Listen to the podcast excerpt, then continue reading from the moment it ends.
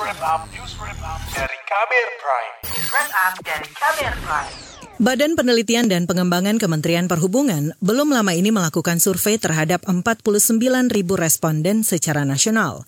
Survei dilakukan setelah pemerintah membatalkan rencana pembatasan kegiatan masyarakat atau PPKM level 3 di akhir tahun. Hasil survei menyebutkan ada potensi sekitar 11 juta orang akan melakukan mobilitas atau perjalanan pada libur akhir tahun.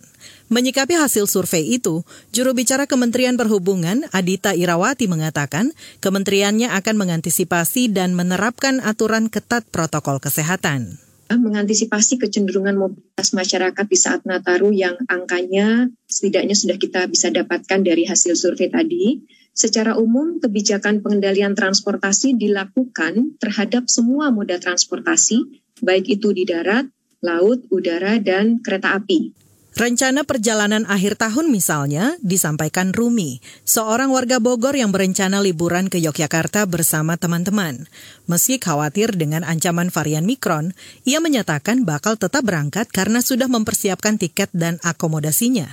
Namun, dia menyebut bakal lebih ketat menjalankan protokol kesehatan tentu saja gitu mau varian uh, baru mau varian lama gitu kan sebetulnya sama covid ini masih khawatir kan tadinya melihat kondisi kasus di Indonesia itu sudah cukup melanda ya begitu jadi saya sama teman-teman ya memberanikan diri untuk melakukan perjalanan liburan di akhir tahun gitu. Tapi semoga tidak terjadi apa-apa. Kami juga sudah mempersiapkan kit kesehatan, terus kemudian juga alat-alat protokol kesehatan kayak masker, hand sanitizer dan lain sebagainya itu ya. Meski begitu, Rumi juga mengaku khawatir kebijakan atas peraturan perjalanan yang berubah-ubah, terutama saat ini sudah ditemukan varian Omikron. Dirinya menyatakan tengah menunggu aturan lanjutan dari pemerintah ke depannya. Meski begitu, ada juga warga yang memilih menghabiskan akhir tahun di rumah. Sita, warga Jakarta Timur mengatakan, dengan ancaman virus varian Omikron saat ini, ia merasa lebih aman ketika di rumah.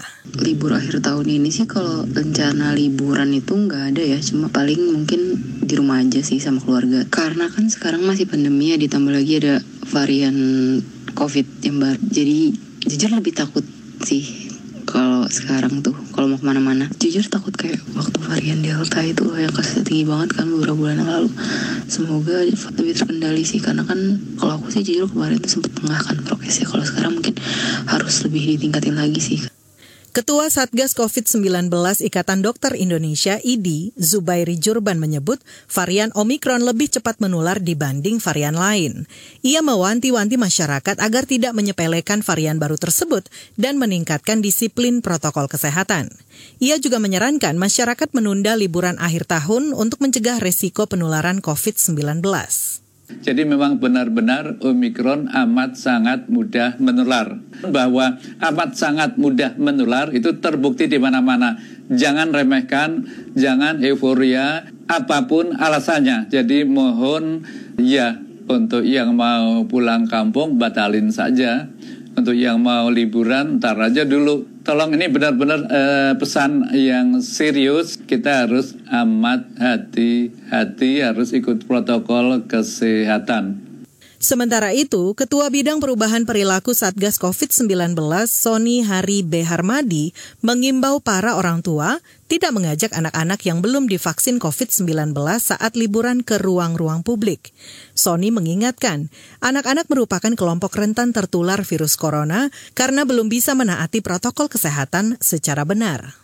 Anak ini kan termasuk kelompok rentan sekarang karena cakupan vaksinasi anak kan masih rendah baru dimulai baru sekitar 500 ribu dari 26 juta target vaksinasi untuk anak terutama yang di bawah 12 tahun tadi sehingga risiko tertular menjadi lebih tinggi anak juga belum biasa terbiasa melaksanakan protokol kesehatan kan. Jadi berada di ruang publik dengan risiko penularan omikron seperti ini juga menjadi lebih lebih tinggi risikonya. Jadi memang sebaiknya tidak dengan anak. Ketua Bidang Perubahan Perilaku Satgas COVID-19, Sony Hari B. Harmadi menambahkan, meskipun pembatasan dan protokol kesehatan diterapkan secara ketat di tempat-tempat wisata dan pusat perbelanjaan, tapi risiko anak-anak terinfeksi tetap tinggi. Laporan ini disusun Astri Septiani. Saya Aika Renata. Kamu baru saja mendengarkan news wrap up dari Kabel Prime.